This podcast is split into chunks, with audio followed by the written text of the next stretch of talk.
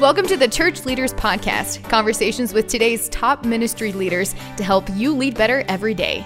And now, podcasting from scenic Colorado Springs, Colorado, here's your host, Jason Day. Hello, friends, and welcome to another awesome episode of the Church Leaders Podcast. Jason Day here, and I had the chance to spend some time with Gary Haugen, the founder of International Justice Mission. After serving as a human rights attorney for the U.S. Department of Justice and also serving as the director of the United Nations investigation in the aftermath of the Rwandan genocide, Gary felt led to create IJM to address the injustices and abuses worldwide against people in poverty.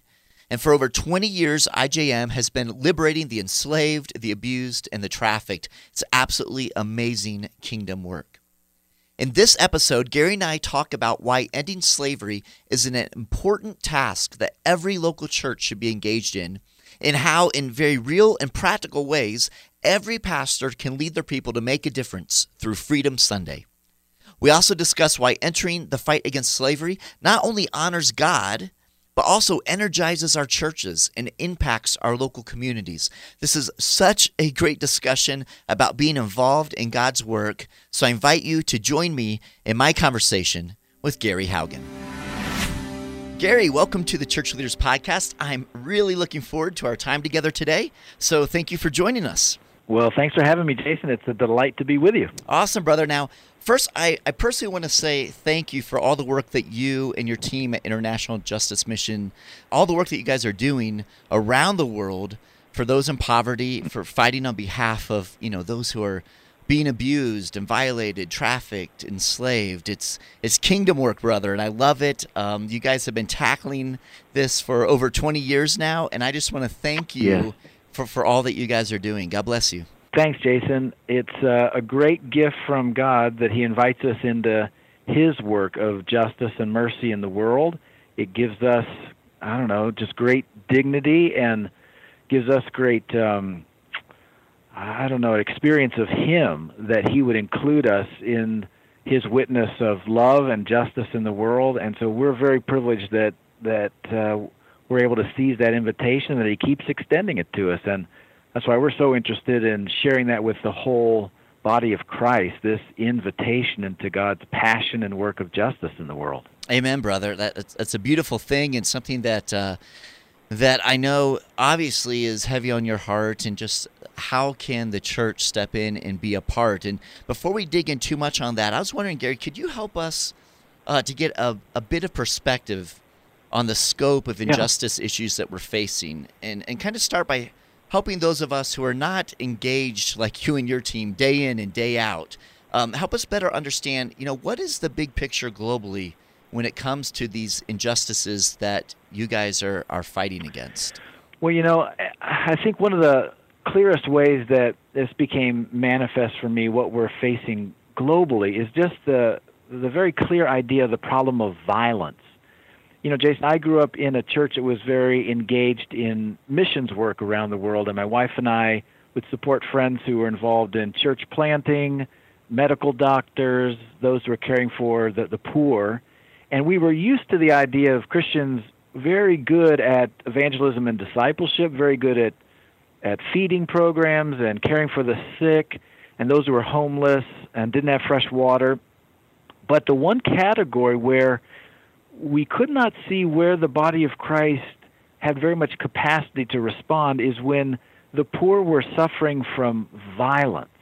So you might picture just the story that Jesus gave us of the Good Samaritan, right, where the man lay is laying beaten along the side of the road there. But what if Jesus gave us the harder example of the the beating isn't uh, isn't over and done with, and he just needs medical care, but what if the the violence is going on right now? What if you're walking along that road and that man is being beaten right now? What is the mm. the Christian's role in loving and that's doing unto others as we want done unto us. So if we were the one getting beat up on the side of the road right now, and here comes the Christian down the road, what do I want that Christian to do? Um, I don't want necessarily that Christian just wait for the beating to be done and then you know to take me uh, to the care. I would right. appreciate that, but I actually I would want that beating to stop. Mm. And so, Jason, IJM got started from this idea of how do we love our neighbors around the world and show the love of Christ to our neighbors around the world who are victims of violence. And the big global picture is that one of the biggest forms of violence that the poor suffer in the world is straight up slavery. Now, that's a, a problem that we tend to associate either with biblical times, with Moses back in Exodus, or we think of Abraham Lincoln and the slavery era in the 19th uh, century. But actually, there are more people in slavery today, Jason, than in any other time in human history. There's about 40 million people held illegally in slavery in our world today. And so that's the challenge that we are presenting to the, the body of Christ right now is we are alive, we are the representatives of Jesus in the world today, and there's more slaves in the world than in any other time in human history. What is Jesus calling us to do? And who is he calling us to be? And that's what we want to engage with the body of Christ. Wow, that, that's powerful. Now, um, I know that you've you've shared that entering s- slavery is possible in, in our lifetime, Yeah. and that really it starts with the church. Um, Yeah. And and as as you've shared, you know, there's so many different issues in our world that need to be addressed. Why is ending slavery something that churches should really focus upon? You know, I think churches should have a particular heart for the problem of slavery for for several reasons. Number one, again, from this law of love, if we were in slavery, what would we want done for us? Right? I I, I think if I could transport pastors and their their congregations, for instance, with me to see what it's like for the two million children who are held in forced prostitution mm. through sex trafficking in our world. And if we could actually go into those brothels and see these 12, 13 year old girls, as I have seen, being sold for $30, $20, or if I were to take you to a lake in West Africa, in Ghana, where there are thousands of young boys, average age of 10 years old, who are enslaved in the fishing industry there. Right? If I could transport our congregations to those places, no one would be wondering, well, does Jesus really think this is important? What what should we do? It'd be like, oh my goodness. Uh, what love would compel is for us to raise our voices and to do what we can to bring rescue. But usually, then the challenge is not so much, well, what would Jesus call us to do, but more, what do we do because we're not Jesus, right? I mean, Right. we don't have the, the, the, the you know, we're not uh, we're not God. But what's so interesting about this, and another reason why it's I think a particularly compelling interest for the church is to remember how ancient is God's hatred of slavery. Because if we think back of the story of the Exodus, when when God wanted to tell a story, a singular story about his people and about what it meant for him to love them, um, it was a story about rescuing them from slavery. And the Exodus chapter 3 story, when God is speaking to Moses in the burning bush about this, it's it's this jarring conversation because God says to Moses, you know, I've seen the misery of my people in Egypt, and so I've come down to deliver them. And then the big switch in the conversation is God says, and so I will send you to Pharaoh. So it's when God makes clear, yes, I'm going to bring rescue because I hate slavery, but the way I'm going to do it is to use my people. And so, actually, for hundreds of years, Christians were famous for their fight against slavery. In fact, some of the most famous Christians that everyone in the world knows are those who led the fight against slavery Wilberforce, Frederick Douglass, uh, Harriet Tubman. But now, Jason, we are living in an era in which there are more slaves in the world than ever, but also it's also the one point in history where it's actually possible to get rid of slavery because it's actually now illegal everywhere. It's concentrated in just a few places, and we've found the vaccine that stops it. So, this is why we are now inviting the church into its ancient, historic witness against the most sort of ugly, iconic evil in the world, and that's the fight against slavery. Because this is the generation that could actually end it. That's that's super encouraging when, when you think about that. Now, um, how the, this invitation uh, that you're making, Yep. how, how can pastors and ministry leaders help really practically step in and help end slavery? Because sometimes it seems like that's you know something that's far off and something that's hidden away somewhere. It's it's not something that there's as much awareness around as you would hope. So how is it that Oh, a pastor, a pastor at a local church, right? What can Yes. they do to help yes. really end slavery? Well, you know, we've been experimenting over the years with a variety of ways to get churches engaged, and we have now discovered a vehicle that is is just taking off and exploding, and that is this notion of Freedom Sunday. Uh, two years ago, we began experimenting with this with about 500 churches in the United States of saying, hey, why don't we just set aside one Sunday a year? There's 52 weeks in the year. Let's set aside one Sunday in the year in which churches all across the country will focus on God's passion for the fight against slavery so that we'll be aware. So that's the awareness bit, right? I mean, a lot of times it feels far away and unfamiliar, and what is this thing? Right. Well, let's get good clarity and let's rediscover God's passion for justice in the scripture and let's dedicate one Sunday to doing that. So 500 churches in 2016 took this up and we had tremendous fruit from that. And now then last year it, this went global. So more than 3,000 churches around the world dedicated themselves to Freedom Sunday. And uh, what happens in that is that IJM just is able to provide a toolkit for every church on how they can deliver this uh, focus through the sermon, through the audio visual, through what they've got in the uh, in, in throughout their, their ministries and education, uh, in the foyer in that day, and actual tangible ways for every church to to get engaged.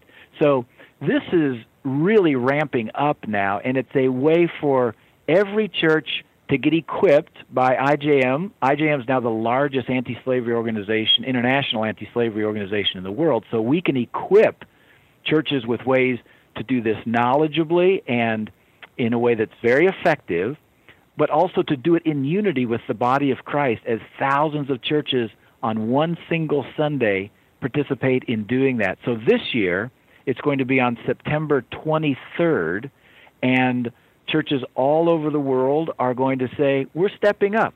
We are going to make sure that we're raising our voice, that we're educating our people, both as to the problem of slavery in the world, but also the biblical teaching on how God is prepared to use his people to bring freedom to those who do, who do not yet know uh, God's love. That's awesome opportunity, I think, for every church, you know, to, you know, step into um, this kingdom work, you know, this, this work that resonates Indeed. with God's heart, right? Um, yeah. For, for those who are enslaved. Now, as you have been doing this ministry in IJM over 20 years now, you guys have been working globally for those who are in, are in great need. What are some stories of celebration um, that you could kind of share with our audience that might encourage them, Yeah. you know, in, in the work? Because sometimes this is a heavy thing, and and maybe that's one of the reasons why we don't talk about it as much. Because when we we came Yeah. to issues of you know sex trafficking, you know, trafficking children, and, I mean those things are heavy, and uh, sometimes it's, it's easier, uh, Yep. not not right, but sometimes it's easier to not Yep. focus on that because it's so heavy. Yep. So, can you help us with some of the Yeah. encouraging stories, some of the cool things that have been happening and God's been doing through IJM around the around the For world? sure. For sure, because I can appreciate the heaviness. Because Right. you can imagine, Jason, and some years ago I was part of an undercover investigation that we were doing in Cambodia about child sex trafficking, and I was taken into the back room of a brothel, and I'm suddenly presented with about a dozen children between the ages of five and ten years of age who were just being sold to foreign pedophiles and sex tourists. Mm. And I had children of just about exactly that age at home. And you can imagine just the the darkness that is felt in such a place and I just wanted to just either flee from all that or or just bring down, you know, the the wrath of of God upon all of it. It was just so over overwhelming. And yet you know, I think, and all parents who uh, uh, can appreciate this, I think part of it is we are actually supposed to, as Christians, supposed to be famous for taking on some of the harder things. And I just didn't want to walk away from that. And I think similarly as pastors, we know that on our best days, God is calling us to lead our churches in the in some of the tough things because that's where we're going to need God. Mm. I find that churches and many of the, the churches in some of our more you know affluent communities and suburban communities sometimes just our actual need for god can feel a little bit shallow right? Because Right. we are we have our, our problems and so on and so forth but do we desperately need god? Well we only get to experience god deeply i think in those moments of desperation. And I find that as we step, as, as pastors lead their congregations into the more demanding climb, into the deeper experience of some of the brokenness in the world, wow, God shows up disproportionately to demonstrate his power and his love. So in Cambodia, for instance, 10 years ago when I first arrived there, it was ground zero for child sex trafficking. But the church rose up over a decade around the world and supported work with the Cambodian authorities and IJM and a number of, of, of ministries there in Cambodia. And over that period of time, child sex trafficking has been reduced by more than 80%. Wow. And this is documented by outside experts who put this miracle under a microscope. And so you actually saw on the cover of Christianity Today a year ago where it says the church is booming in Cambodia, but the child sex trafficking industry is crumbling. And see, that's really the way it should be, right? That our churches should be growing and their influence should be expanding in their witness in the world, and that should be manifest with evil fleeing.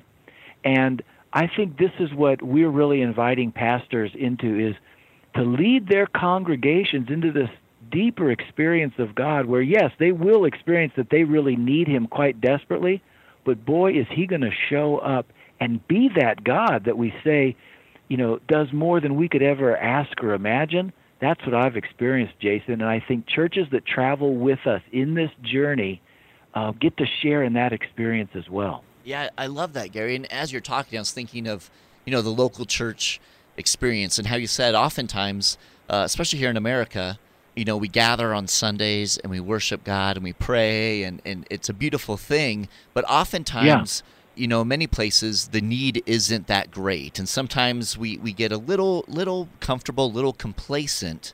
But whenever we step into the issue of, of slavery, whenever we step into Yeah. these heavy places uh, where God's Yes. heart is so very clear, it, it has the power to transform us and kind of shake us Yeah. from our complacency. And really, I think the opportunity for revitalization in our churches. You know, there- it's no no secret that. I, I, go ahead. Uh-huh. Oh, no, just to say, and I think this is what I hear pastors yearning for. They Yes, yearn for their yes. congregations to experience that revitalization. Because most of the people in the congregation have glimpsed at some point or tasted what it was like to be really alive to God. But over time and over sort of the routine and the sort of groundhog day that Sunday kind of becomes weekend after weekend, the sort of desperate uh, need for God sort of fades away. And yet, there is nothing from our experience with churches that revitalizes that experience of God than following Him into the adventure of being His witness in more difficult places. And it does require stepping up to something. But boy, the payback for a pastor who is able to see his congregation not only go into greater depths of experiencing God, because now it's not all so safe, now it's not all so mundane, but it's actually a place of desperate need for God. That takes the church to a, a deeper level of experiencing God. But in addition, it attracts people to the church because people who are outside the walls of the church see that there's life in the church, there's courage in the church, there's engagement. Instead of people asking, well, where are the where is God in the midst of this? And where is in the midst of slavery, where is God and where are God's people? They see, wow, I see the people that are engaged with courage and compassion. And what's that about? How, what could possibly explain that? And then we do, as we're called to in the scripture, uh, we are called upon to give a reason for the hope that's within us. But it's because we're living these lives of courage and engagement. And that's what IJM has for 20 years been partnering with churches to do, is to say, let us provide a partnership where we can lead you into this deeper walk of engaging the struggle against suffering and hurt in the problem of slavery and you will refine God's passionate heart not only for you and to use your gifts and your capacities but also God's great passion for the world and that He wants to give a witness to the world of His goodness and love through His people. Amen. Amen. That's so solid. And, and you know, I really resonate with what you were saying as as a pastor myself that a lot of the people on the outside the church looking in, they're they're actually looking yeah. to see are we just gathering together and and doing our little holy huddles or are we for yeah. real about the the wickedness and evil in the world are we for, for real yeah. about extending the love of god and when they see that i've experienced this in my own ministry when they see that they get excited about what God is doing and who God is and that and what the church is. And they want to come and they want to be a part. And there's this this sense of authenticity that the sure. message we're proclaiming is being backed up by our actions right? Exactly. I remember actually being a college student. I took a, an ancient history course and the professor's trying to explain how did this thing called Christianity grow so fast in the ancient world? What a and this is a, I was at Harvard University, mm-hmm. completely secular uh, university, but it's a, a a course that's just historically trying to explain how did the early church, the first, second, third century church grow so fast when it was just this little tiny sect of a few hundred people that ever you know gathered around Jesus for for teaching. And over and over again, what the historical sto- sources showed, it was the supernatural way it seemed that Christians loved the weak and the vulnerable because that was a, a mystery that people could not explain. Mm. And it, it drew people to the church. And likewise, in our era, there's ways to explain why people pursue those who have more money or those who have more status or those who are more attractive. But what you can explain is when we love well those who are in greatest need and and we do just live in a world today where there are millions of people in literal slavery. And so for the world to see, look at this, there's a movement of these people who go by the name of uh, of Christians who are leading this effort to care for those who are most in need. That's a powerful witness, Jason. And what IJM is trying to do with Freedom Sunday is to give that united platform for the body of Christ to say, we're, we're stepping up. And we're stepping up as a global church. Every church, um, no matter the size, no matter the, the denomination uh, or affiliation, we're with the united voice going to say no more to slavery because God hates it. And our hearts are moved by the things that move the heart of God. And look, God's going to use uh, just regular people uh, that He's called to Himself to do miracles in the world. And it's a joyful, joyful thing. Uh, amen, brother. Uh, Gary, this has been so eye opening, and I'm sure that we could discuss this for hours on end. Um, if our listeners want to learn more about how they can help their churches engage on behalf of those being trafficked and enslaved, if they want to learn more about, uh, you know, being a part of Freedom Sunday and celebrating Freedom Sunday at their own church, um, where should they go? How do, how do they learn more about that? Yes, please uh, just have them come to our website, which is ijm.org, ijm.org slash Freedom Sunday. And there it will be all laid out, all the resources, it's all downloadable. It's and it will actually connect you with someone will that will help guide the individual church, have a conversation with the pastor or the team to actually walk it through. So if they'll just go to ijm.org/slash Freedom Sunday, uh, they'll be able to find all the information that they need there. Or if they want to email us at freedomsunday at ijm.org, then they'll actually uh, start a conversation right away with us on how they can get equipped uh, to explore Freedom Sunday. That's awesome, brother. And we'll have uh, that link, that information in our show notes for all of our listeners. Uh, Gary, uh, it's been such a pleasure to have you with us on the Church Leaders Podcast again. Um, so thankful for the work you and your team at IJM are doing around the world. Any final thoughts that you might have for us? Maybe something we didn't cover, or just want to reiterate something that you'd like to leave with all the pastors, all the ministry leaders that are listening in today? Well, I, if I, I know the heart of of pastors who are just so eager to to reinvigorate the depth and the and the life of, of Christ within their congregations. And if your church is already in that place of, of total ignition and and and, and living the, the, the complete full life in, in Christ, so there's not another thing that could be added, God bless you. Uh, but for those who are feeling in that place of, God, where might revival come? God, where might a fresh spark of your spirit come?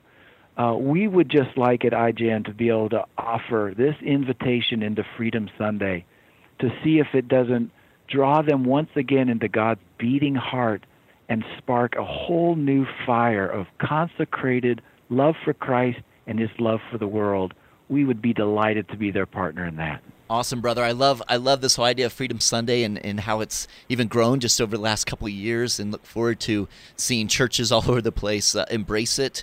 And like you said, just you feel that refreshing renewal of the heartbeat of God and how do we step into uh, serving Him, honoring Him as we uh, love and, rescue those around us. So awesome stuff. So excited for churches that are listening. I want to encourage you guys to, to get involved with Freedom Sunday and um, just see what it is that God wants to do in your church and through your church and the impact it will have not only globally, but, but right there in your own backyard, um, in your Amen. own community. Right, brother? Gary, once again, Amen. such a pleasure to have you with us uh, here on the on the podcast. Thank you again for what you guys are doing. Love you and appreciate you, brother. Thanks so much, Jason. God bless you. I appreciate you taking the time to be with us on this week's episode. Every week, as we are putting the episodes together, we're thinking of you, our pastors and ministry leaders, and striving to provide insightful and inspiring interviews as you seek to grow as a kingdom leader. So we hope you're finding value from the Church Leaders Podcast. And if so, we'd certainly appreciate you taking a few moments to head over to iTunes and leave us a review. Your positive reviews and ratings help other church leaders more easily find our podcasts so they too can benefit from these interviews. Again, we thank you in advance. And if you have any comments, any questions, suggestions, or ideas for guests, I would love to hear from you. You can send me an email to podcast at churchleaders.com, or you can connect with me on Twitter. Finally, you can find this podcast as well as other great faith based podcasts on the FaithPlay app. It's available for both Apple and Android. And so we encourage you to check that out as well. So until next time, this is Jason Day, encouraging you to love well and lead well. You've been listening to the Church Leaders Podcast. For articles, videos, and free resources that will help you lead better every day, visit our website at churchleaders.com. Thanks for listening.